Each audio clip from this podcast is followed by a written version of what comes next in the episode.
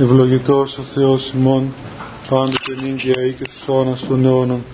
Δόξα Σοι ο Θεός ημών, δόξα Σοι βασιλεύ ουράνιε παράκλητε, το πνεύμα της αληθείας, ο πανταχού παρών και τα πάντα πληρών, ο θησαυρός των αγαθών και ζωής χορηγός ελθέ και σκήνωσον εν ημίν, και καθάρισον ημάς από πάσης κυλίδος και σώσον αγαθέ τας ψυχάς ημών. Αμήν. Καλησπέρα παιδιά. Παιδιά δεν έρχεστε καλύτερα πιο μπροστά. Ε.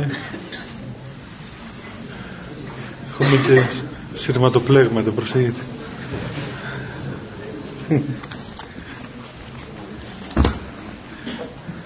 Απλώς για να μην μένουν έξω οι υπόλοιποι που να έρχονται τώρα. Καλά.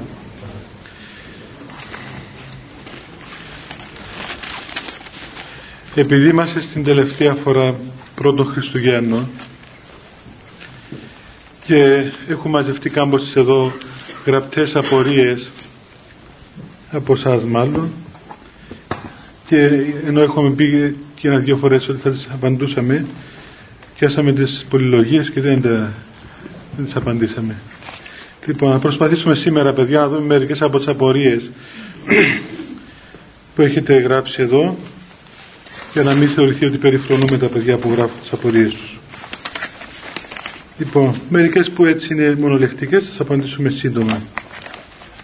Μία λέει γιατί η Εκκλησία φόρεσε τον Νίκο, Νίκο Κατζαντζάκη ένα άνθρωπο που σχεδόν σε όλο το συγγραφικό του έργο αναζήτησε τόσο επίμονα τον Θεό. Ε, δεν τον αφόρησε δυστυχώς τον Κατζαντζάκη Εκκλησία.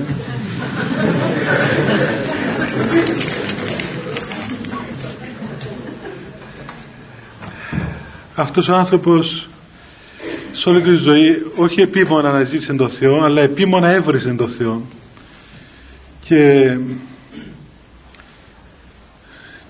δεν ξέρω πιστεύω ότι έχετε διαβάσει μερικά έργα του αλλά είναι μερικά έργα μερικά έργα του παιδιά τα οποία πραγματικά δηλαδή προσωπική μου γνώμη δεν ξέρω μπορεί να έχω λάθος αλλά νομίζω ότι πώς να πούμε, εάν ο διάβολος ήθελε να γράψει κανένα βιβλίο κατά του Θεού, δεν θα το γράφει τόσο ωραία σαν τον Καζαντζάκη. Φοβερό πράγμα, είναι μερικά είναι το τόσο βλάσιμα, δηλαδή ανυπόφορα. Όσο ας πούμε ανεκτικός και να είσαι, όσο ανεκτικός και να είσαι, είναι τόσο ανυπόφορα ας πούμε, ε, σαν και το τελευταίος πειρασμός που γράφει για τον Χριστό. Τι είναι, το, το διαβάσατε; Ε, μην το διαβάσετε καλύτερα. ε, τι να πει, και εγώ δυστυχώς το διάβασα δύο φορές.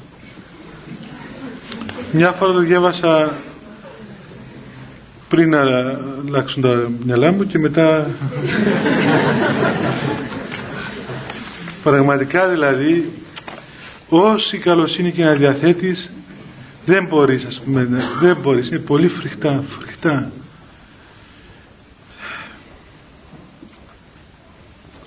είναι ένα παράξενο πράγμα αυτό δηλαδή ξέρετε πως ας πούμε ένας άνθρωπος με μεγάλα προσόντα που πράγματι αυτός είχε μεγάλα προσόντα δηλαδή είχε λόγο ας πούμε έτσι έγραφε ωραία σαν λογοτέχνης από λογοτεχνικής πλευράς εντάξει μπορεί να είναι σπουδαίος ίσως και ο καλύτερος δεν ξέρω ας τον κρίνουν οι, οι κριτικοί της λογοτεχνίας αυτά τα πράγματα.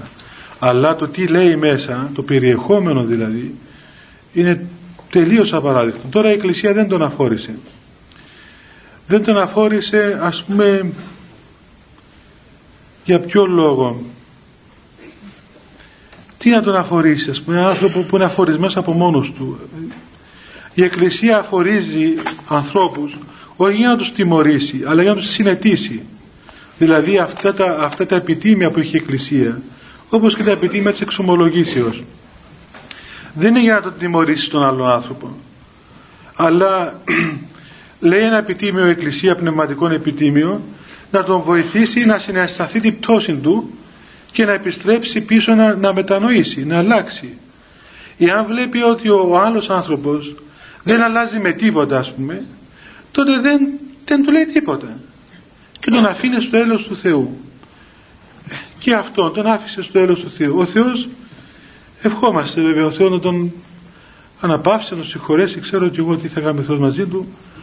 Ε, αυτό είναι δουλειά του Θεού. Εμάς δεν μας ενδιαφέρει. Πάντως είναι γεγονός ότι δυστυχώς έγραψε φρικτά έργα κατά του Θεού ο Κατσαντζάκης.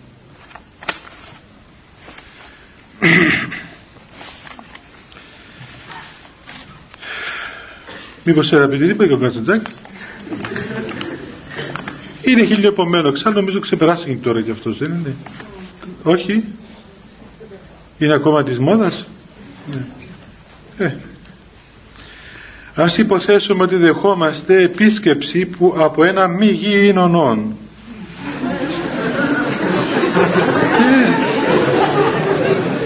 Πώς μπορούμε να το πώς, πώς μπορούμε να το πείσουμε ότι η δική μας θρησκεία είναι η πιο ορθή. Τώρα δεν ξέρω περί εξωγήνων αλλά και είναι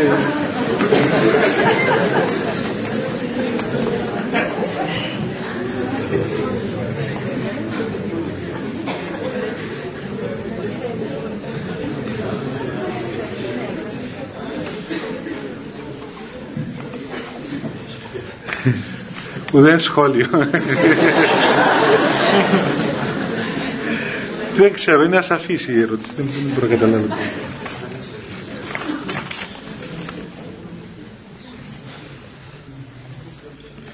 Τέλος πάντων, ας πούμε και αυτή. Ελεημοσύνη λέει πώς κάνετε εσείς οι μοναχοί; Άσους μοναχούς. Μην μιλάμε για μοναχούς και δεν η ζωή μας παιδιά. λοιπόν, κάτι άλλο που πιο σοβαρό.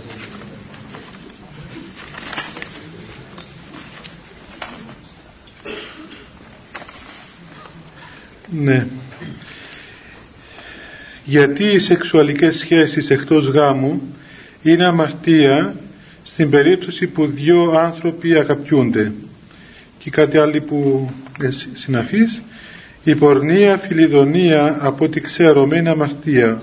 Όμως κάποιος μπορεί να πει ότι του αρέσει να κάνει αυτή την πράξη ή ακόμη και δύο άτομα ελεύθερα να λένε ότι δεν βρίσκουν τίποτα κακό στο να έχουν αρχικές σχέσεις πώς επηρεάζουν αυτές οι αμαρτίες στην ψυχή των ανθρώπων και πώς μπορεί να το καταλάβει αυτό ο άνθρωπος ότι αυτό το πράγμα δεν είναι ορθό και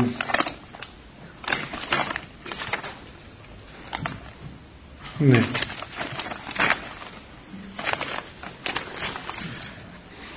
Να, να κοιτάξουμε αυτό προς το παρόν επειδή είναι ένα ερώτημα παιδιά που συχνά τίθεται μόνο παιδιά ελάτε μέσα γιατί έχει έξω, έξω άλλους ελάτε πιο μέσα παρακαλώ παιδιά ελάτε, ελάτε πιο μπροστά έλα βρε παιδάκι μου εσύ πως έλεγε το ναι Ερμιώνει έλα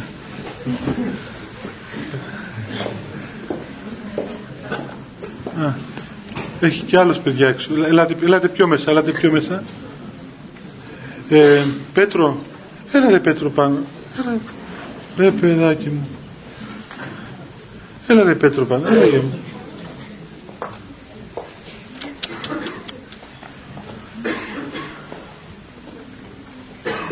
Α, εντάξει, εντάξει, έτσι και να μπουν και άλλοι να μείνουν έξω.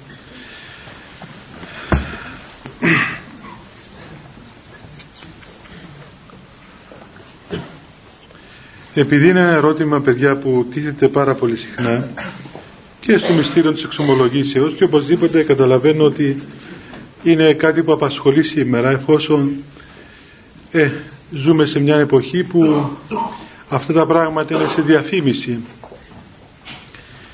Και όχι μόνο σε διαφήμιση αλλά πώς να πούμε ε, ε, ερωτούνται κιόλας ε, εσείς δηλαδή σας ερωτούν ας πούμε αν κάνετε αυτά τα πράγματα ή όχι. Και ενώ παλιότερα θεωρώ ντροπή κάποιος να πει ότι το έκαμα σήμερα θεωρώ ντροπή επειδή δεν το έκαμα. Οπότε υπάρχουν και παιδιά τα οποία ντρέπονται να πω ότι δεν έκαναν τίποτα και αρχίζουν και πλάθουν ιστορίες ότι κάμαν ας πούμε διάφορα πράγματα έτσι για να βγουν ασκοπρόσωποι ας πούμε μπροστά στους φίλους τους. Τώρα τι να πει κανείς είναι και μια δηλαδή πώς να το χαρακτηρίσει έτσι έναν επίπεδο φιλίας και παρέας ας πούμε πολύ έτσι ομό δηλαδή σαν να τρώσει ένα ομό πράγμα τώρα να κάθεσαι τώρα να, να, να σε ρωτούν αυτά τα πράγματα και να απαντάς αυτά τα πράγματα και τι ενδιαφέρει τον καθένα ας πούμε τι έκαμες εσύ και τι κάμνεις και τι χιδαίες ερωτήσεις είναι αυτές και να, να, να είσαι αναγκασμένος να απαντήσεις με αυτόν τον χιδαίο τρόπο.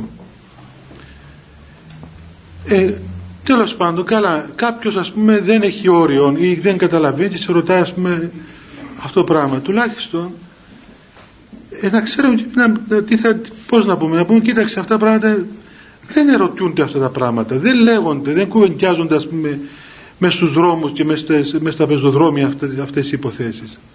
Έτσι. Και αυτές οι σχέσεις έχουν μια ιερότητα στον άνθρωπο. Δεν είναι, δεν είναι ας πούμε πορνεία οι σχέσεις των, των ανθρώπων ας πούμε, έχουν μια ιερότητα έχουν μια άλλη, άλλη αίσθηση όταν λειτουργούν σωστά. Όταν δεν λειτουργούν σωστά τότε τα πράγματα πλέον γίνονται χιδέα και τα αποτελέσματα είναι ακόμα πιο χειρότερα από την ίδια την πράξη τώρα για να καταλάβουμε ένα πράγμα αν είναι αμαρτία δεν μπορούμε να το καταλάβουμε ποτέ αυτή τη στιγμή οι σχέσεις μας με τον Θεό είναι νομικές. Δηλαδή δεν, μπορούμε, δεν λειτουργούμε κατά αυτόν τον τρόπο είναι αμαρτία ναι όχι. Εντάξει ναι είναι αμαρτία. Παρακάτω τι γίνεται και γιατί είναι αμαρτία. Ε, πρέπει να ξεκινήσουμε βαθύτερα. Δηλαδή κάποιος που διαρωτάται ας πούμε εάν οι σαρκικές σχέσεις, οι σεξουαλικές σχέσεις πρώτου γάμου ή εκτός του γάμου είναι αμαρτία πρέπει να διαρωτηθεί πρώτα απ' όλα το πρώτο ερώτημα δεν είναι αυτό. Το πρώτο ερώτημα είναι ποιες είναι οι σχέσεις του ανθρώπου αυτού με τον Θεό αυτή είναι η πρώτη ερώτηση. Να δει δηλαδή τι σχέση έχει με τον Θεό ε, τι σχέση έχει με την Εκκλησία αν είναι ζωντανό μέλος της Εκκλησίας και μετά όταν το καταλάβει αυτό το πράγμα και το δει θα, θα καταλάβει και για ποιο λόγο αυτές οι σχέσεις είναι αμαρτία. Και γιατί μέσα στο γάμο δεν είναι αμαρτία. Και θα καταλάβει ακόμα καλύτερα και τι σημαίνει αμαρτία τελικά. Που αμαρτία δεν είναι τίποτα άλλο παρά είναι αυτή η, η αποτυχία ας πούμε του ανθρώπου να, είναι, να έχει κοινωνία απόλυτη αγάπης με τον Θεό είχαμε πει και πέρσι θυμάστε παιδιά νομίζω σε αυτή τη, τη μελέτη της εντολής του Θεού του Μιχεύσης το τι σημαίνουν αυτά τα πράγματα όλα αρχικά και γιατί ο Θεός τα έβαλε. Διότι ο άνθρωπος είναι πλασμένος από τον Θεό να έχει ως πρώτη εργασία ως, πρώτον, ως πρώτη κίνηση της ψυχής του την αγάπη προς τον Θεό. Ε, κάθε πράγμα το οποίο δεν βοηθά την αγάπη προς τον Θεό αυτό το πράγμα είναι αμαρτία. Κάθε πράγμα το οποίο διαστρέφει την ορθή κίνηση της ψυχής του ανθρώπου αυτό είναι, είναι διαστροφή της φύσεως και αυτό είναι αμαρτία. Να μου πει κανείς τώρα εάν ας πούμε δύο, οπότε εδώ, οι δύο άνθρωποι αν αγαπιούνται τότε γιατί είναι αμαρτία;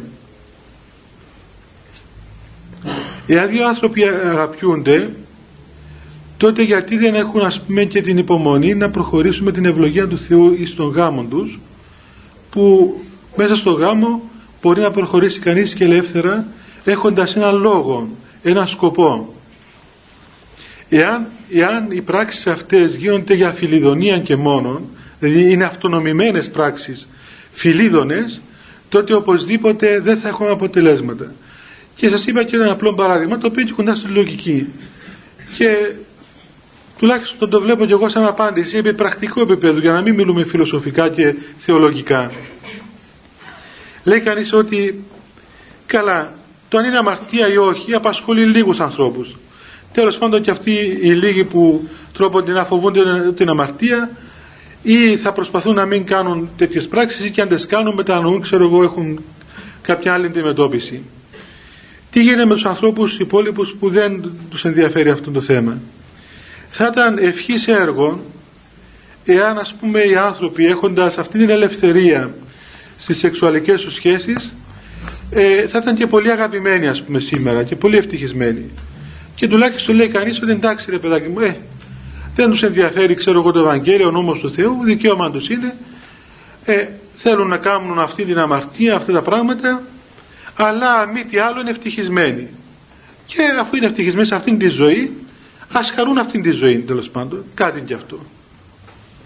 Αλλά το παράδοξο είναι ότι στην πράξη ενώ θεωρητικά νομίζει κανείς ότι πράγματι έτσι είναι ε, φανταστείτε ας πούμε κανείς να έχει την, την ελευθερία να απολαύσει όλα αυτά τα πράγματα τα οποία διαφημίζονται κατά αυτόν τον τρόπο σήμερα. Και ξέρω εγώ είναι τόσο βερνικομένα και λάμπουν από, από μακριά που και κάποιος ο καημένος ο οποίος τέλος πάντων πιέζεται από εδώ από εκεί να μην κάνει αυτά τα πράγματα ε, αισθάνεται καμιά φορά και κόμπλεξ ας πούμε σαν να, σαν να έχει στερήσεις.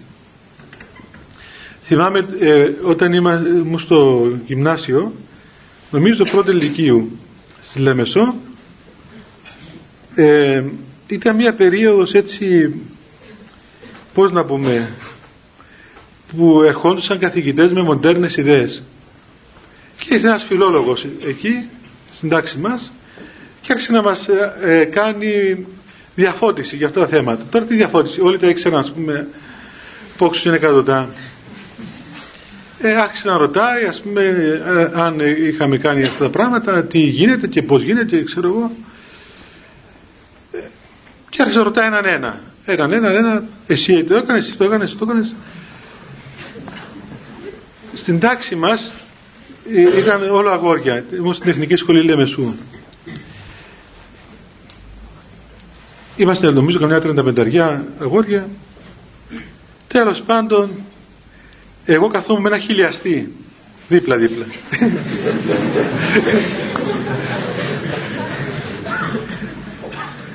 η καλύτερη μου φίλη στη ζωή μου ήταν ένας χιλιαστής και ένας άθεος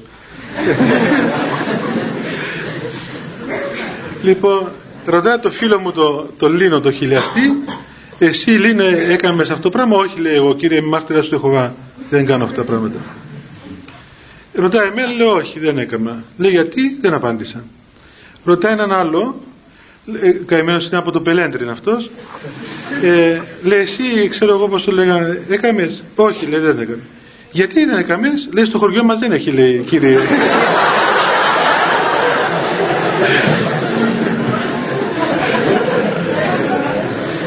αλλά λέει με την πρώτη ευκαιρία που θα μείνω στη Λεμεσό σας υπόσχομαι ότι θα πάω να κάνω. Και έβλεπε στον καημένο δηλαδή πράγματι αισθανόταν σύνδρομος στέρησης είχε... λοιπόν θα ήταν πράγματι θα ήταν, θα ήταν καλό. Μακάρι οι άνθρωποι κάνουν αυτά τα πράγματα να ήταν αγαπημένοι, ολοκληρωμένοι όπως λένε κιόλας ολοκληρωμένες σχέσεις λέγονται να ήταν ολοκληρωμένοι αλλά τι παράδοξο συμβαίνει ότι τόσες ολοκληρωμένες σχέσεις τελικά δεν λειτουργούν ολοκληρωμένα. Και βλέπουμε συνέχεια να διαλύονται ας πούμε έτσι. Διαλύεται ο γάμος, διαλύονται δεσμοί α, ακατάληπτοι και ας πούμε ξέρω εγώ ανίκητοι δεσμοί διαλύονται. Γίνονται τραγωδίες κλάματα, ιστορίες μετά από αυτά τις σχέσεις όλες. Και αρχίζει κανείς να υποψιάζεται ότι τελικά αυτή του είδους τις σχέσεις δεν προάγει την αγάπη. Διότι η αγάπη είναι σε έναν άλλον επίπεδο. Δεν είναι σε αυτόν το επίπεδο. Είναι σε έναν άλλον επίπεδο. Η αγάπη στον άνθρωπο είναι μια κίνηση ε, κατά πρώτον λόγο πνευματική και μετά κίνηση σαρκική εάν ο άνθρωπος μπορεί να αγαπά τον κόσμο όμορφα και όπως ο Θεός αγαπά τους ανθρώπους τότε μπορεί να χαίρεται τον κόσμο σαν άνθρωπος όχι μόνο φυσικά δηλαδή μόνο με την ψυχή του αλλά ως άνθρωπος ψυχήτε και σώματι να χαίρεται τον κόσμο τη χτίση, τη δημιουργία όλα μέσα σε μια έλογο χρήση. Κάθε πράγμα το οποίο υπερβαίνει την έλογο χρήση και γίνεται παράχρηση των πραγμάτων αυτό το πράγμα μετά δυστυχώς λειτουργεί δυναστικά στον άνθρωπο και απόδειξη παιδιά όχι μόνο στο θέμα των σαρκικών Δέστε οποιονδήποτε θέμα ο άνθρωπος έφυγε από την ισορροπία. Ε, διάβαζα χτες κάπου, κάποιος με έδωσε ένα απόκομμα ότι κάθε δευτερόλεπτο, κάθε δύο δευτερόλεπτα καίγονται στον κόσμο 1,5 ε, 1,5 τι ήταν; Όχι 1500 τόνοι πετρέλαιο. Κάθε δύο δευτερόλεπτα έγραφε αυτό το απόκομμα καίγονται στην ατμόσφαιρα 1500 τόνοι πετρέλαιο. Ε, σκεφτείτε δηλαδή ας πούμε αυτή η, η, τεράστια δύναμη, η κινητήρια δύναμη το πετρέλαιο που κινά τα πάντα φανταστεί χωρίς πετρέλαιο τι θα γίνει ας πούμε θα, θα σβήσουν όλα. Ε, η οποία τελικά θεωρήθηκε ότι ελευθέρωσε τον άνθρωπο και τον έκαμε πανίσχυρο και παντοδύναμο τελικά λειτουργήσε διαφορετικά και τον υπέταξε τον άνθρωπο και τον καταστρέφει τώρα. Και ποιος είναι αυτός τώρα ο οποίος μπορεί να καταργήσει το πετρέλαιο; Κανένας. Δηλαδή αυτοεγκλωβίστηκε ο άνθρωπος στα έργα του το ίδιο πράγμα λειτουργούν και όλα τα πάθη έτσι. Όχι μόνο τα αρχικά πάθη. Όλα τα πάθη τα οποία φαίνονται σαν μια απελευθέρωση τελικά γυρίζουν πίσω και στριμώχνουν τον άνθρωπο τον πιάνουν από τον λαιμό και τον υποδουλώνουν και δεν μπορεί να βγει ο άνθρωπος από αυτά τα πράγματα. Δηλαδή ουσιαστικά η, η, το, η φαινομένη ελευθερία είναι μια στιγμή δουλεία. Στα αρχικά πάθη βλέπετε καμιά φορά είναι τόσο έντονη αυτή η υποδούλωσης που ο άνθρωπος με πολλή αγώνα και με πολλά δάκρυα και με πολλή άρνηση προσπαθεί να, να, να ξεφύγει ας πούμε, να, να γλιτώσει αισθανόμενος αυτόν το βάρος που, που τον σφίγγει και δεν μπορεί.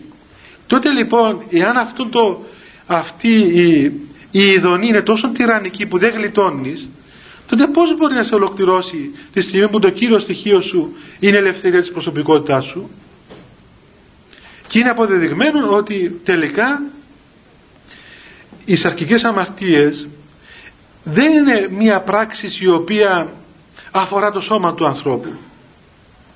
Δυστυχώς δεν αφορά το σώμα παιδιά. Μακάρι να αφορούσε το σώμα του ανθρώπου.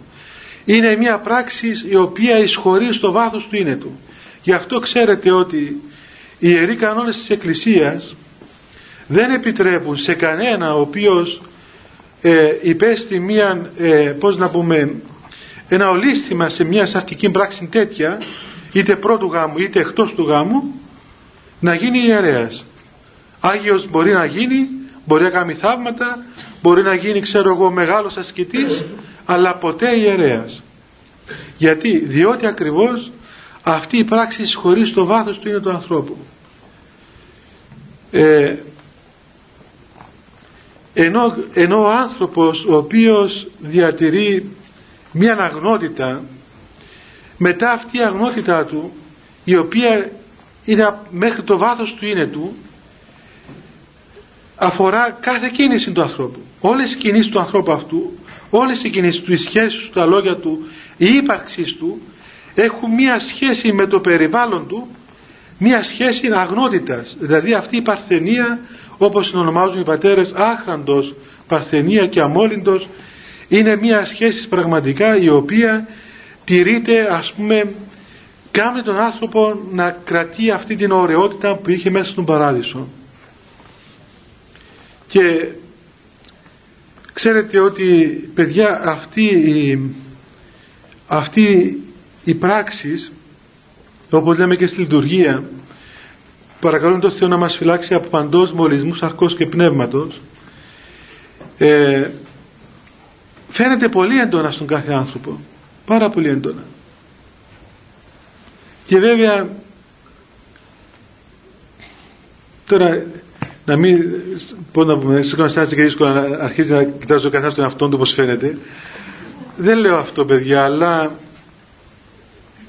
νομίζω όλοι έχουμε πείρα όλοι έχουμε πείρα ας πούμε και από τον εαυτό μας και από τους γύρω ανθρώπους ε, όταν πλέον έχουμε χάσει την αγνότητα.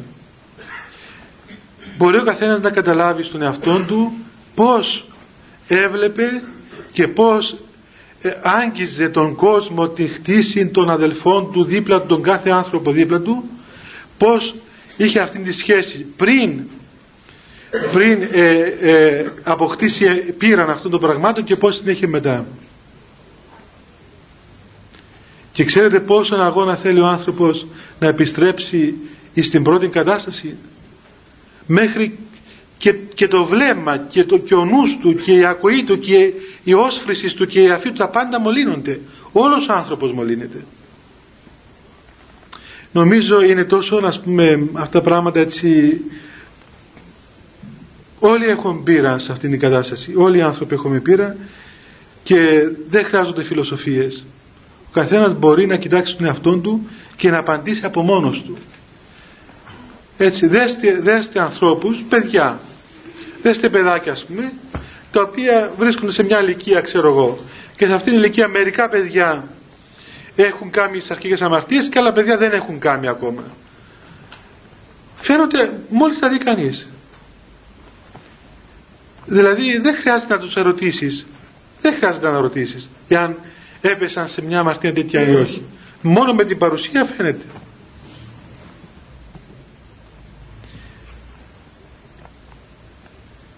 Δεν ξέρω αν έχετε δει φωτογραφίες παλιών γυναικών.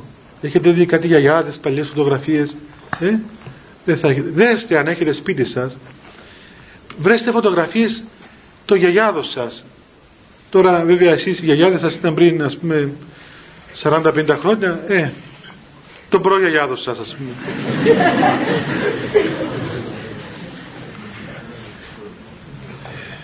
Βρέστε φωτογραφίες να δείτε πόσο όμορφες κοπέλες υπήρχαν τότε. Όχι πως εσείς υστερείτε βέβαια αλλά τέλος πάντων να δείτε ότι τότε, τότε στα πρόσωπα των γυναικών εκείνων υπήρχε μια λεβεντιά δηλαδή έβλεπες σε αυτά τα πρόσωπα όπως και τώρα. Βλέπετε καμιά φορά στα χωριά που πάμε ας πούμε έτσι που βλέπουμε μερικές γιαγιάδες που βλέπεις μερικές γιαγιάδες που είναι 80 χρόνια και πεντάμορφες. Μα έχουν τόσο ωραίο πρόσωπο τέτοια έκφραση είναι γλυκύτατες γλυκύτατες. Δηλαδή η έκφραση των γιαγιάδων αυτών είναι τόσο παρηγορητική τόσο παραμυθιτική που λες μα τι άνθρωπος είναι αυτός δηλαδή διατηρούν μια ομορφιά γιατί γιατί αυτή η αγνότητα της ζωής τους αντανακλάς όλο τους το είναι.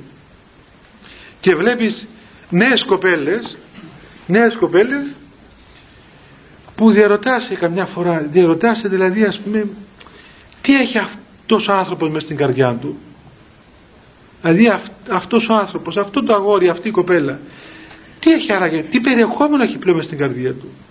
Και πως αυτός ο άνθρωπος δηλαδή αύριο σαν, σαν γονιός, σαν πατέρας, σαν μητέρα πώς θα σταθεί στο παιδί του; Είναι πρόβλημα παιδιά. Ξέρετε τι μεγάλο πρόβλημα είναι; Ξέρετε τι σημαίνει να, να λες σε έναν άνθρωπο μείνε σπίτι σου έτσι. Μείνε σπίτι σου παιδί μου. Αυτές τις μέρες έχει γιορτές ας πούμε. Και λες τι ωραία να μείνεις στο σπίτι σου να χαρίσεις γιορτές στο σπίτι σου έχει πιο ωραίο τόπο από το σπίτι σου και λέει ποιο σπίτι μου σπίτι μου σκοτωμός γίνεται σπίτι μου βρίζονται, φωνάζουν, κρινιάζουν σκοτώνονται Μα γιατί σκοτώνονται; Έχουν σεξουαλικές στερήσεις; Πολλού και δει σήμερα. Έτσι. Σήμερα θεωρείται εγκράτεια να έχεις μόνο τη σύζυγό σου. Είναι μεγάλη εγκράτεια αυτό. Είσαι μεγάλος ασκητής δηλαδή. Να διατηρηθείς μόνο με τη σύζυγό σου ή με τον σύζυγό σου.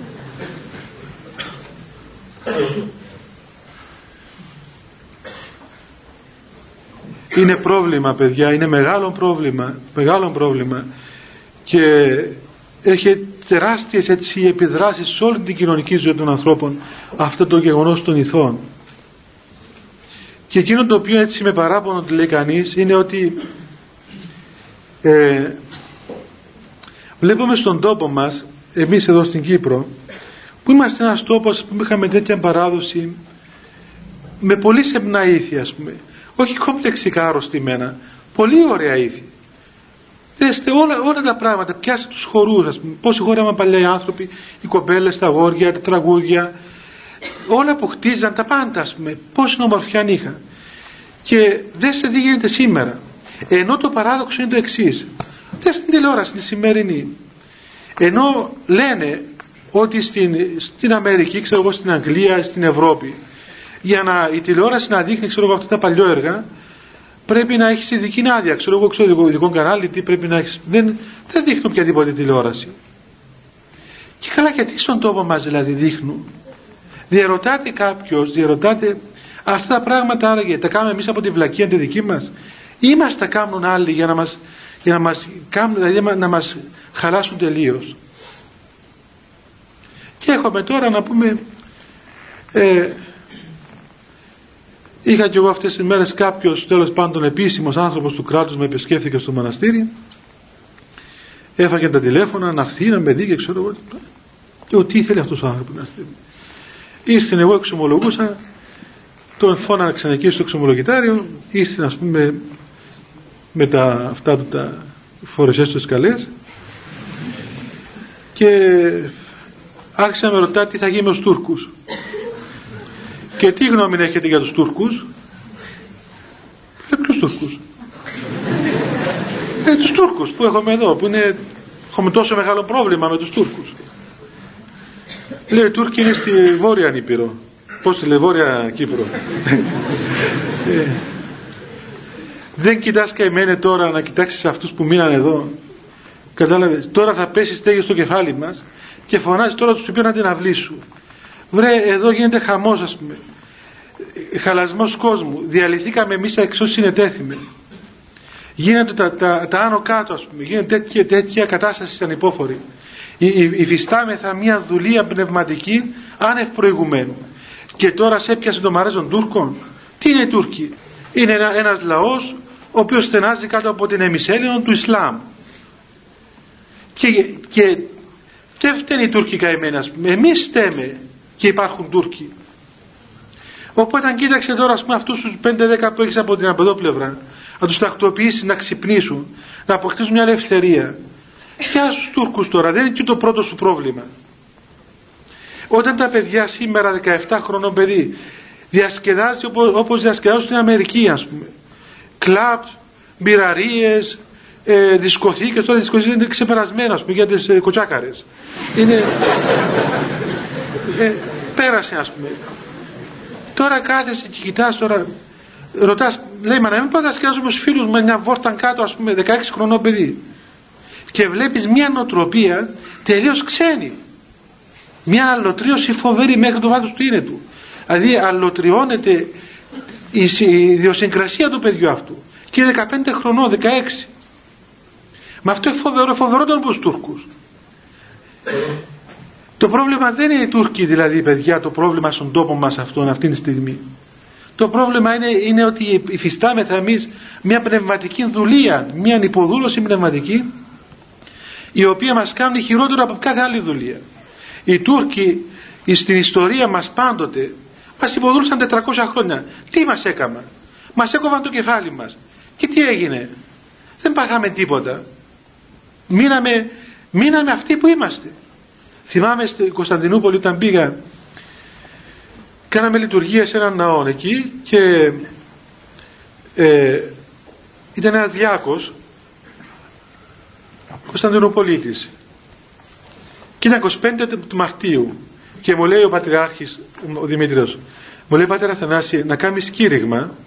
Σε παρακαλώ αλλά πρόσεξε μην πεις τίποτα για την εθνική νόρτη λέω όχι θα πούμε για τον Ευαγγελισμό της Θεοτόκου λοιπόν ε, διότι λέει είμαστε στην Τουρκία δεν μπορούμε να, κάνουμε, να πούμε ότι ελευθερωθήκαμε τους Τούρκους. Ε, και ε, φανταστείτε λοιπόν μέσα σε μια πόλη 12,5 εκατομμυρίων Τούρκων Κωνσταντινούπολης τότε που πήγα εγώ ήταν 12,5 εκατομμύρια μουσουλμάνοι Τούρκοι όλοι οι Τούρκοι και 1200 Έλληνες. Ιερείς δηλαδή και κάτι γιαγιάδες. Λοιπόν λέει και ένας Γιάκος οι Τούρκοι κατόρθωσαν να μας υποδουλώσουν αλλά όχι να μας εξευτελίσουν. Είναι μεγάλη κουβέντα πράγματι. Τόσα χρόνια μας υποδούλωσαν αλλά δεν μας εξευτέλισαν. Δεν μπόρεσαν να μας εξευτελίσουν. Σήμερα αυτός ο τρόπος μας εξευτελίζει και μας έχουν δίθεν ελεύθερους.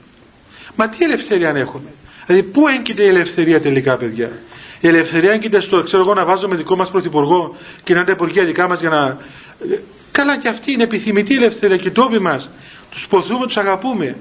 Αλίμονο. Αλλά η ελευθερία είναι κάτι άλλο το οποίο ισχύει μέσα στην ψυχή του ανθρώπου. Και η ελευθερία είναι μια ελευθερία πρώτα απ' όλα από τα πάθη. Τα πάθη είναι που σκοτίζουν τον άνθρωπο.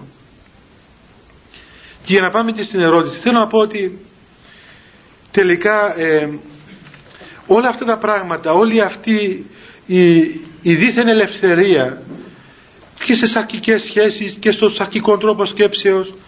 Βλέπουμε εκ των πραγμάτων και εκ των αποτελεσμάτων που μας οδηγεί. Και νομίζω έχουμε πείραν όλοι από την πικρία των καρπών αυτών. Ξέρετε πώς, πόσους ανθρώπους έχω δει στη ζωή μου που ε, με πικρά δάκρυα, δάκρυα πικρά, πικρότατα δάκρυα στενάζουν κάτω από αυτήν τη δουλεία των σαρκικών παθών. Να κλαίουν να οδύρονται να, να ζητούν να απαλλαγούν από αυτό το πράγμα και να μην μπορούν. Και έλεγα μα τελικά πως είναι δηλαδή είναι ένας γλυκής τύρανος αυτό το πράγμα μια γλυκιά δουλεία; Που, που είναι η ωραιότητα των πραγμάτων; Ενώ ο Χριστός παιδιά δεν μας καλεί ας πούμε σε μια άρνηση ακόμα για αυτόν το σχέσιο αλλά σε μια λογι... έλογο χρήση. Σε μια χρήση η οποία ομορφαίνει τη ζωή του ανθρώπου. Όπως κάθε πράγμα. Έτσι κάθε πράγμα όταν, όταν είναι στα μέτρα σε μια αρμονία σε μια αναλογία είναι, είναι ευλογημένο, είναι όμορφο. Και το φαγητό ας πούμε. Βλέπετε όταν τρώμε ας πούμε φαγητά με μέτρο στις ώρες τους είναι και ωραία και είναι και ευχάριστα. Άμα τρως συνέχεια θα σκάσεις δεν μπορείς ας πούμε. Μετά παθαίνεις αηδία. Και παθαίνεις και χίλια δυο κακά με την, με την υγεία σου. Δηλαδή κάθε, κάθε άλογος χρήσης των πραγμάτων τελικά σημαίνει μια φθορά του ίδιου του ανθρώπου. Εκεί έγκυται η αμαρτία των παθών. Και για να μην πάμε ακόμα και βαθύτερα ότι τελικά αυτή η ύπαρξη του, της σεξουαλικότητας ας το πούμε έτσι τι είναι; Είναι ακριβώς η, η, η παραφθορά η διαφθορά της προς τον Θεό ερωτικής κίνησης του ανθρώπου εφόσον ο Θεός είναι αγάπη ο άνθρωπος είναι κατ' εικόνα Θεού είναι και αυτός άρα ως πλασμένος ως αγάπη κατ' εικόνα του, του Θεού και έχει κίνηση αγαπητική προς τον Θεό και για του Θεού εις τον κόσμο ολόκληρο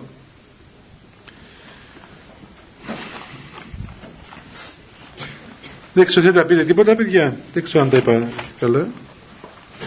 Θέλετε να πείτε κάτι σε αυτό το θέμα; Ντρέπεστε. Ε.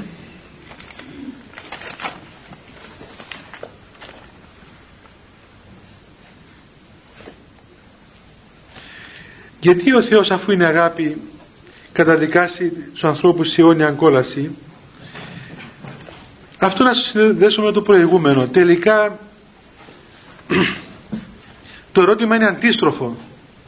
Γιατί αφού ο Θεός είναι αγάπη, οι άνθρωποι δεν αγαπούν τον Θεό και καταδικάζουν αυτό τους σε αιώνια κόλαση μακράν του Θεού. Αυτό θα είναι το ερώτημα που θα απευθύνει και ο Θεός σε εμάς. Γιατί τελικά αυτοί που διαλέγουν την τύχη τους δεν είναι ο Θεός αλλά είμαστε εμείς. Εμείς ρυθμίζουμε τη σχέση μας με τον Θεό. Ο Θεός αφ' αυτού του δεν είναι αναλύωτος, είναι αγάπη, δεν έχει πρόβλημα ο Θεός, δεν, έχει, δεν είναι ανάγκη δηλαδή να εξευμενήσουμε τον Θεό, αλλά ανάγκη να θεραπεύσουμε τον εαυτό μας. Όπως όταν πάμε στον γιατρό και ακούμε αυτά που λέει ο γιατρός, δεν τα κάνουμε ας πούμε γιατί τέλος πάντων κάνουμε το χατήρι του γιατρού, αλλά για να γίνουμε εμείς καλά. Και αν τηρήσουμε αυτά που λέει ο γιατρός, ο γιατρός δεν είναι ούτε καλύτερα γίνεται ούτε χειρότερα. Αυτός είναι γιατρός, έχει την υγεία του, έχει θέση του ας πούμε, εκεί που είναι. Ο άρρωστος είναι που ή χειροτερεύει γίνεται καλύτερα. Και ο Θεός αφ' αυτού δεν στέλνει κανένας στην κόλαση. Ούτε ο Θεός έκαμε κόλαση να στείλει ανθρώπους μέσα. Ο άνθρωπος μεταβάλλει το, τον εαυτό του σε κόλαση από τη στιγμή που αρνείται τον Θεό. Η άρνηση του Θεού είναι η κόλασή του. Απλώς τι συμβαίνει; Όταν ζει ο άνθρωπος σε αυτόν τον κόσμο μέσα στη μέθη των παθών δεν αισθάνεται αυτή την κόλαση. Και μετά τον θάνατο όταν θα χωριστεί η ψυχή από το σώμα και η ψυχή θα είναι, θα είναι αμέτωχος των παθών του σώματος τότε θα καταλάβει η ψυχή το πόσο, πόσο μεγάλη οδύνη είναι να ζεις μακράν του Θεού. Και η οδύνη θα αυτή θα αυξάνει με, τη, με την έννοια ότι πλέον δεν θα υπάρχει περιθώριο αλλαγής των πραγμάτων. Αλλά αφ' αυτού το Θεός δεν στέλνει κανένα στην κόλαση. Ο άνθρωπος ρυθμίζει τη σχέση του απέναντι στον Θεό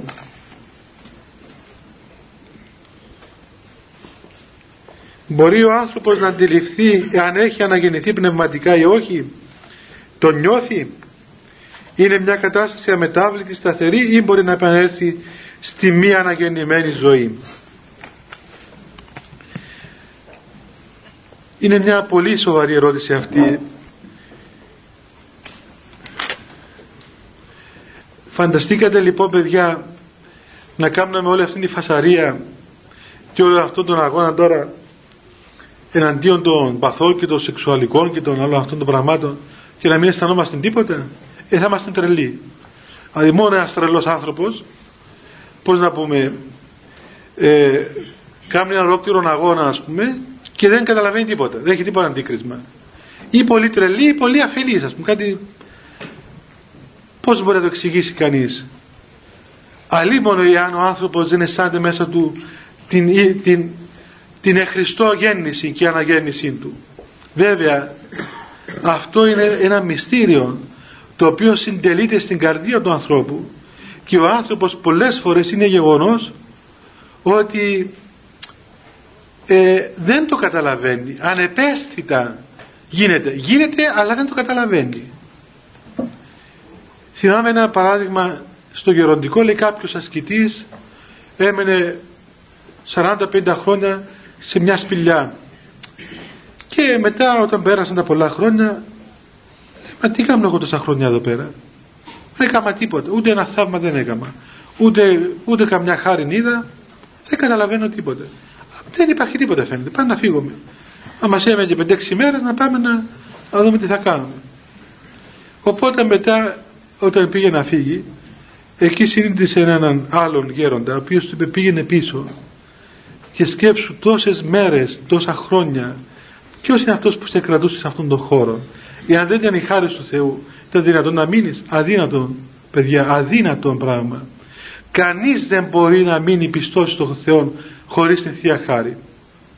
Όχι να μείνει πιστός αλλά ούτε καν ο άνθρωπος δεν είναι δυνατόν να ασχοληθεί με τον Θεό εάν δεν υπάρξει Θεία Χάρης μέσα του.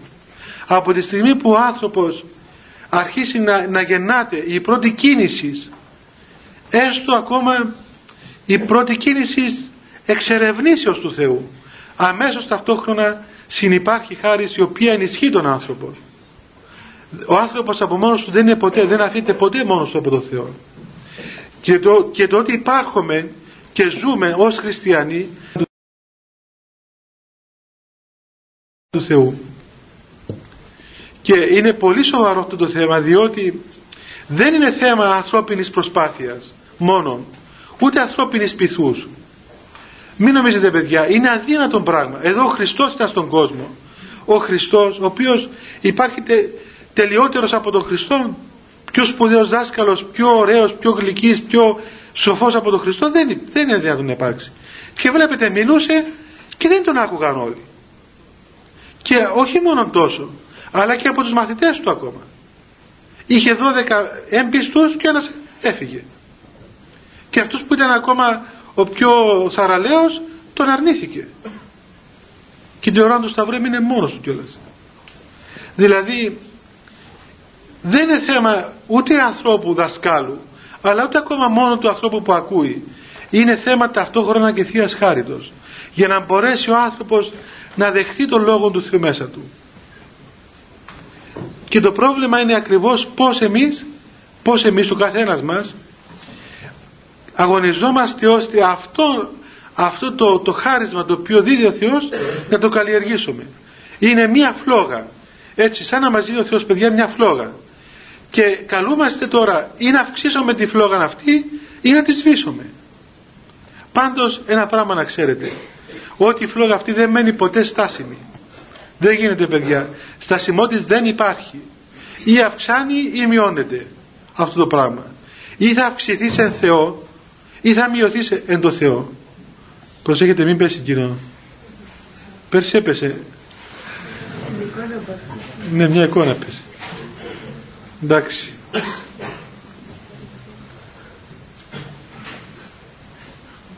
Γι' αυτό λοιπόν ένα απαραίτητο εφόδιο στον πνευματικό αγώνα του ανθρώπου δεν είναι μόνο να, να πείθεται με, με επιχειρήματα έτσι. Δεν είναι να τον πείσεις με επιχειρήματα. Ή ξέρω εγώ του κάνεις μάγια. Λοιπόν είναι πως ενεργεί χάρη μέσα του. Γι' αυτό το, ε, οι πατέρες μας είπαν ότι ένα στοιχείο άκρος απαραίτητο για την πνευματική ζωή δεν είναι η έρευνα η διανοητική παιδιά. Δεν είναι να ερευνάς διανοητικά μόνο δηλαδή να πιστείς λογικά.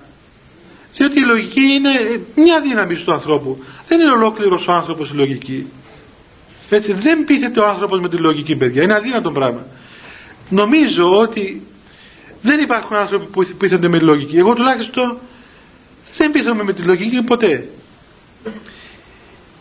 Η πληροφορία όπως λένε οι πατέρες δηλαδή με την κυριολεξία που πλήρως φέρει αυτή την απόδειξη μέσα στον άνθρωπο.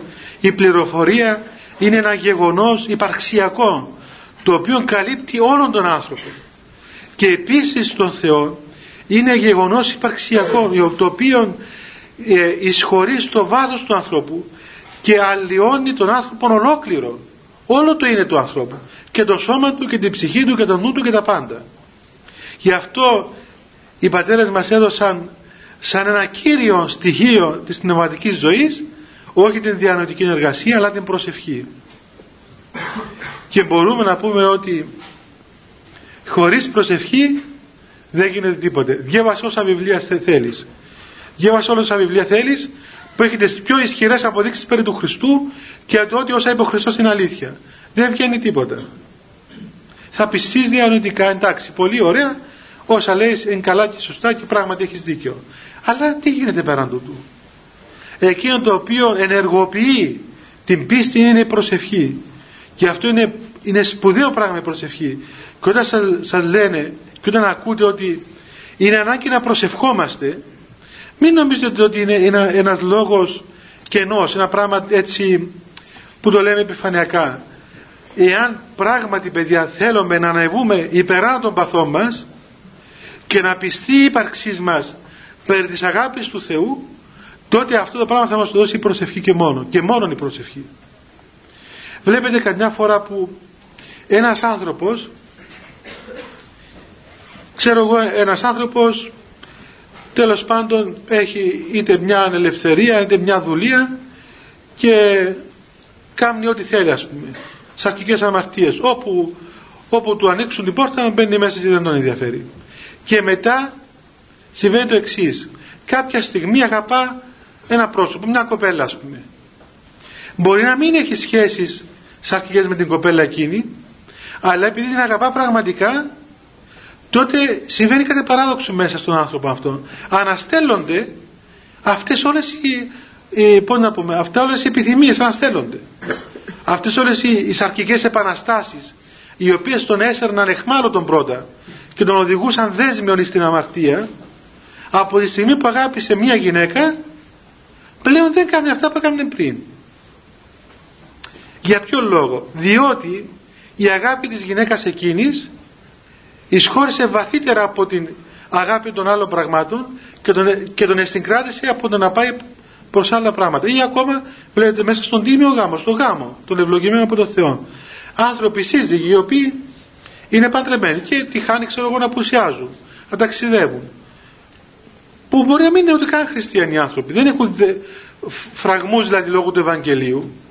Και όμως επειδή αγαπούν τη σύζυγό τους, έστω και αν είναι σε μακρινές χώρες και δεν μπορεί και κανένα να τους δει ούτε ποτέ να μάθει η γυναίκα τους ότι έκαναν αυτό το πράγμα, εν τούτης συγκρατούνται και αγωνίζονται και δεν έχουν καμία παρεκτροπή. Ή ακόμα και αν τυχόν συμβεί να, να υποστούν κάποια πτώση, μετά αισθάνονται φοβεροί, έτσι, φοβερές ενοχές απέναντι στη σύζυγό τους που κάνουν και το λάθος και πάνε το λένε κιόλας μετά. Και βέβαια ναι, γίνεται, μετά γίνονται όλα άνω κάτω. Εάν λοιπόν παιδιά η αγάπη ενός ανθρώπου συγκρατεί τρόπο να αναστέλει τις αρχικές κινήσεις φανταστείτε τι γίνεται με την αγάπη του Θεού. Η αγάπη του Θεού είναι, είναι μια φλόγα μια πυρκαγιά ας πούμε μια, μια φωτιά η οποία έχει μεγαλύτερη δύναμη από όλες τις άλλες φωτιές του κόσμου τούτου. Και η αγάπη του Θεού αλλοιώνει τον άνθρωπο κατά τέτοιον τρόπο που πλέον μεταβάλλεται και μεταμορφώνεται. Και ξέρετε τι συμβαίνει παιδιά στην εκκλησία; Το εξής θαυμαστό πράγμα. Ότι όπως έλεγε και ένας καημένος ε,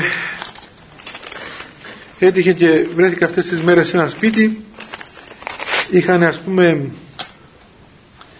από αυτό το βίντεο. Λοιπόν και είχαν την καλοσύνη να βάλουν, βάλουν στο βίντεο αυτή την κασέτα που έγινε μια εκπομπή στο που λέγεται Σίγμα, Σίγμα ε, με κάποιον κύριο ο οποίος είναι σύζυγος μιας καθηγήτριας σας εδώ μου φαίνεται που είχε ένα παράξενο όνομα Ιγουμενίτης λέγεται. Λοιπόν και έλεγε συνέχεια ότι αυτός ο άνθρωπος έλεγε ότι προσπαθούσε να με ερμηνεύσει εμένα.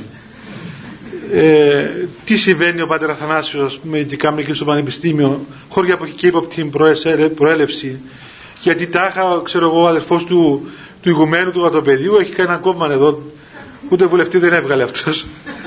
Τέλος, ε, τέλος πάντων και έλεγε ότι αυτοί που πάνε εκεί και τον ακούνε εσείς δηλαδή είναι άνθρωποι πως σε έλεγε ευάλωτοι. Είναι άνθρωποι ευάλωτοι. Και μου λέει και εμένα με μένα τι σημαίνει παιδί μου τον άλατη; Δεν καταλάβετε λέω δεν είναι ανάλατη είναι ευάλωτοι που λέει.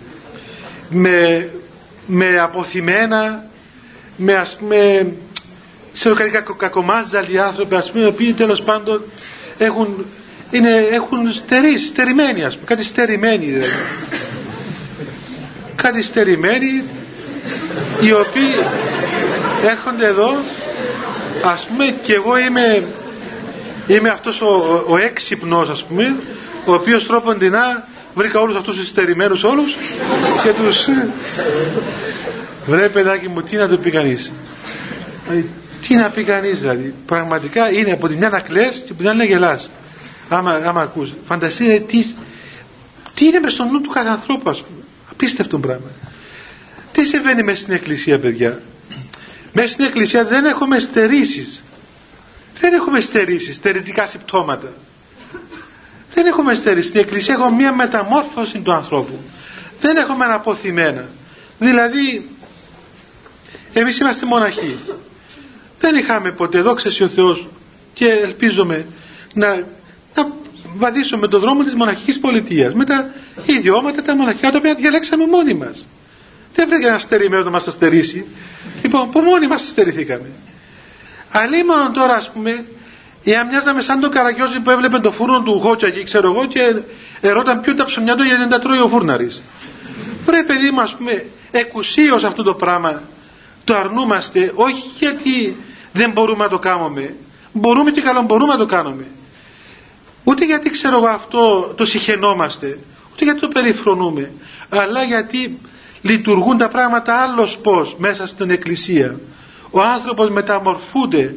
Υπάρχει μια καινή χτίσης μέσα στην εκκλησία. Μια καινούργια χτίσης η οποία προσλαμβάνει τον άνθρωπο και τον μεταμορφώνει δεν το κάνει άνθρωπο με αποθυμένα συμπτώματα αλλά άνθρωπο με μεταμορφωμένα ιδιώματα. Και αυτά που του έδωσε ο Θεός τα μεταβάλλει μέσα στις χαρίσματα και δεν αισθάνεται κόμπλεξ ούτε να δει γυναίκες ούτε να δει άντρες ούτε γυμνούς ούτε εντυμένους ούτε τίποτα ας πούμε αυτά τα πράγματα. Και αυτό και είχαμε Αγίους που ήταν ολόγυμνοι. Και δεν είχαν τίποτα δεν παθαίναν τίποτα αυτοί οι άνθρωποι. Διότι υπερέβησαν αυτά, αυτά τα κόμπλεξ και αυτές τις καταστάσεις έτσι Θέστε τον Άγιο Νούφριο στην εικόνα πώς είναι ας πούμε. Τόσοι Άγιοι. Ήταν γυμνοί. Γιατί, μήπως ήταν γυμνιστές ή ξέρω κάνουν αυτά τα πράγματα. Τι ήταν οι Άγιοι αυτοί. Οι Άγιοι αυτοί έφτασαν ακριβώς σε αυτήν την κατάσταση της αγνότητας η οποία άγγιζε με αγνότητα τη χτίση ολόκληρο. Και τα πάντα ήταν Άγια. Και τα πάντα ήταν μέσα στο φως του Θεού. Υπήρχε μια άλλη σχέση. Αλλήμωνο δηλαδή, εάν οι Άγιοι παιδιά, οι άνθρωποι που ακολουθούν τον Θεό, ήταν άνθρωποι που τρέχαν τα σάλια τους για αυτά τα πράγματα. Φανταστείτε, αλλά πώς θα εξηγήσει αυτό το πράγμα σε έναν άνθρωπο ο οποίος, όχι, πού να του πεις να αντέξεις όλη τη ζωή. Μια ημέρα προσπαθείς να τον πείσεις, μια μέρα να τον πείσει, ας πούμε, να κάνει μια εγκράτεια, να σεβαστεί τη, τη σύζυγό του. Σεβάσου ρε παιδί μου σύζυγό σου. Είναι άρρωστη ας πούμε. Τίποτα. Γιατί διότι θέλει να ευχαριστεί αυτόν του και μόνο, τίποτα άλλο. Ξέρετε παιδιά τι τραγικά πράγματα αύριο θα μπείτε στο γάμο και θα δείτε στο γάμο ακριβώς εάν δεν έχετε σωστά κριτήρια, εάν δεν βάλετε σωστές βάσεις ακόμα και στις συζυγικές σας σχέσεις. Θα δείτε ότι εάν δεν πούν σωστά κριτήρια με το πνεύμα του, του Θεού, του Ευαγγελίου, εκεί δεν υπάρχει, υπάρχει μια χρησιμοποίηση του άλλου ας πούμε. Σε μια ιδιωτελή απόλαυση και τίποτα άλλο. Ενώ μέσα στο γάμο και στη συζυγία πρέπει να υπάρχει μια, μια κένωση του ανθρώπου προς τον άλλο. Όχι μια χρησιμοποίηση του άλλου, αλλά μια προσφορά του ενός προς τον άλλο. Αυτό διδάσκει η Εκκλησία περί του γάμου.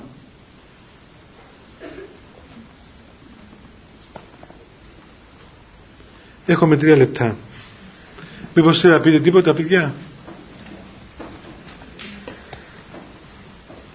Ναι, Κωνσταντίνη. Μπορώ να μας πείτε το σωστό τρόπο προσευχής.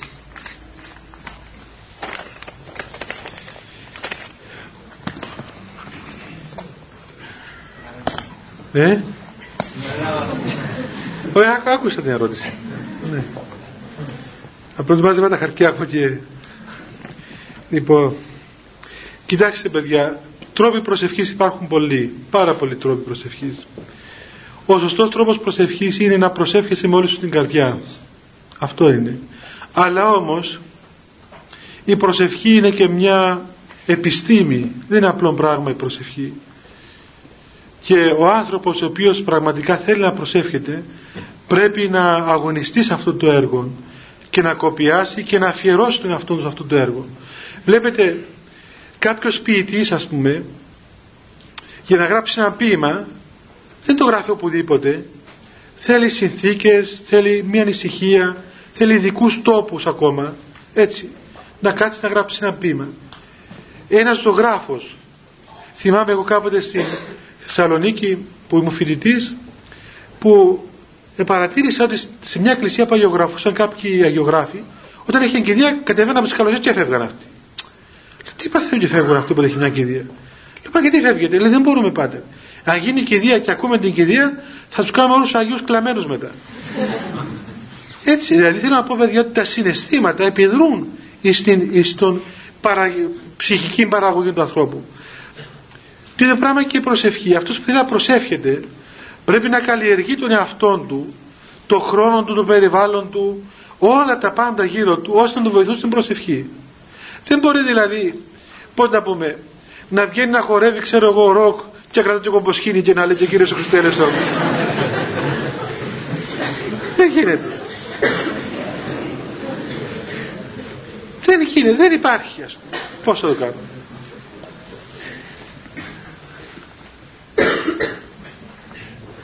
Ε, η προσευχή χρειάζεται προετοιμασία, χρειάζεται ατμόσφαιρα, χρειάζεται όλη η ζωή του ανθρώπου περιστρέφεται πέριξ της προσευχής. Όπως όταν μιλάς με έναν άλλον άνθρωπο. Μιλάς με αυτόν τον άνθρωπο και είσαι σε μια ατμόσφαιρα αγάπης. Δεν μπορεί ας πούμε, να μιλάς μέσα από έναν τείχο ας πούμε, το άλλο του φωνάζει και σου φωνάζει να μην έχεις κοινωνία. Δηλαδή αυτός ο οποίος θέλει να μάθει να προσεύχεται πρέπει οπωσδήποτε να προσέξει όλη τη ζωή. Τη ζωή και τότε πράγματι θα μάθει να προσεύχεται αλλά η προσευχή είναι πράγμα που είναι και αποτέλεσμα είναι και ε, βοηθά ας πούμε και στην αρχή.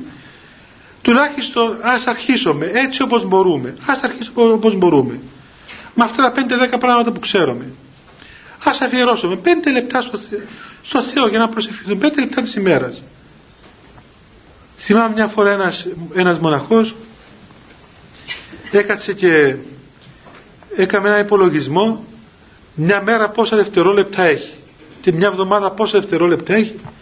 Και μετά ο καημένος λέει κοίταξε ρε παιδί μου χιλιάδες δευτερόλεπτα μια εβδομάδα χιλιάδες χιλιάδες δευτερόλεπτα νομίζω κιόλας δεν ξέρω. Έτσι. Τι είναι από αυτά τα δευτερόλεπτα να αφιερώσει κανείς με 100 δευτερόλεπτα; Τίποτα. Έλεγε και ένας ε, άλλος ασκητής εάν κάποιος άνθρωπος πει ότι κάθε μήνα θα προσέχω με ένα λεπτό παραπάνω κάθε μήνα θα προσθέτω και ένα λεπτό. Σε ένα χρόνο θα προσέχετε 12 λεπτά. Στο δεύτερο χρόνο θα προσέχετε 24 λεπτά και στον τρίτο χρόνο θα προσέχετε 36 λεπτά. Στον τέταρτο χρόνο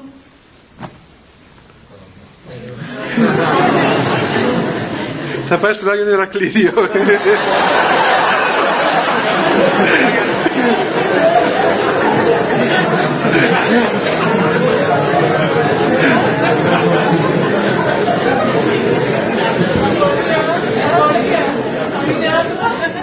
Αν είναι άντρας θα πάει στο Κίκο. Ο μαχαιράς γέμισε, δεν δέχεται άλλο.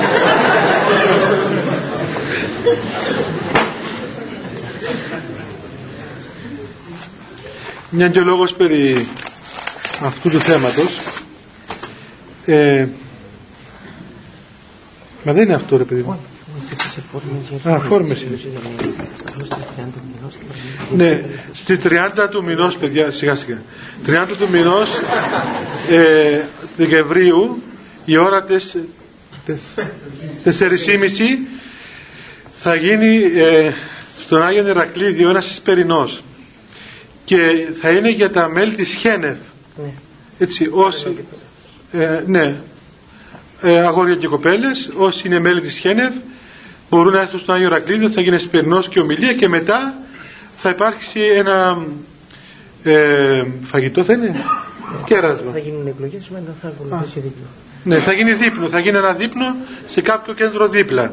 Τώρα, όσοι θέλουν να γραφτείτε στο, στη Χριστιανική Ένωση Φοιτητών, στη Χένευ δηλαδή, αυτό που λέγεται Χένευ, στη Χριστιανική Ένωση Νεολαίας και Φοιτητών, μπορείτε μετά στο τέλος να περάσετε να πάρετε μία φόρμα από αυτήν εδώ παιδιά και να γραφείτε για να μπορείτε να μετέχετε στις δραστηριότητες Όσοι θα θέλουν να μετέχουν στις 30 να μας δηλώσουν ονομαστικός τώρα και ναι. να θα πληρώσουν. Ναι, για το φαγητό του γέννη. Είναι εκλογή Συμβουλίου και είναι χαμένο και τελειώνει.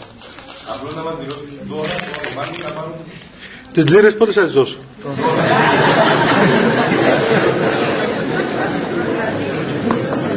ναι, παιδιά, να σας πω ότι εγώ θα κάνω τον εσπερινό και την ομιλία. Λένε εδώ να σας πω. Εδώ έχει μια λίρα στο κουτί. Όποιος θέλει να την πάρει να γραφτεί. Ναι, όσοι γραφτήκαν πέρσι δεν χρειάζεται να ξαναγραφτούν και φέτος. Τώρα παιδιά να δούμε η επόμενη ομιλία ε, ε, εάν είμαστε ζωντανοί και δεν είμαστε χμάλωτοι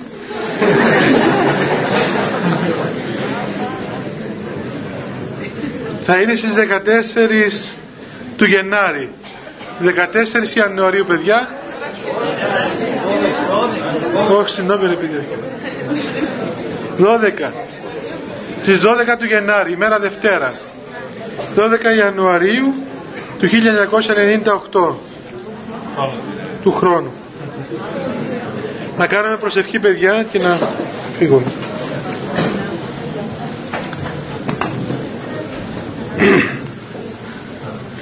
Χριστέ το φως του αληθινών το φωτίζον και αγιάζον πάντα άνθρωπον ερχόμενον εις τον κόσμο σημειωθεί το εφημάς το φως του προσώπου σου είναι αυτό οψόμεθα φως το απρόσιτον και κατεύθυνον τα διαβήματα ημών προς εργασίαν των εντολών σου πρεσβείες της Παναχάντου σου Μητρός και πάνω σου των Αγίων Αμήν. Διευχών των Αγίων Πατέρων ημών Κύριε Ιησού Χριστέ ο Θεός ημών ελέησον ημάς. Αμήν. Καλό βράδυ παιδιά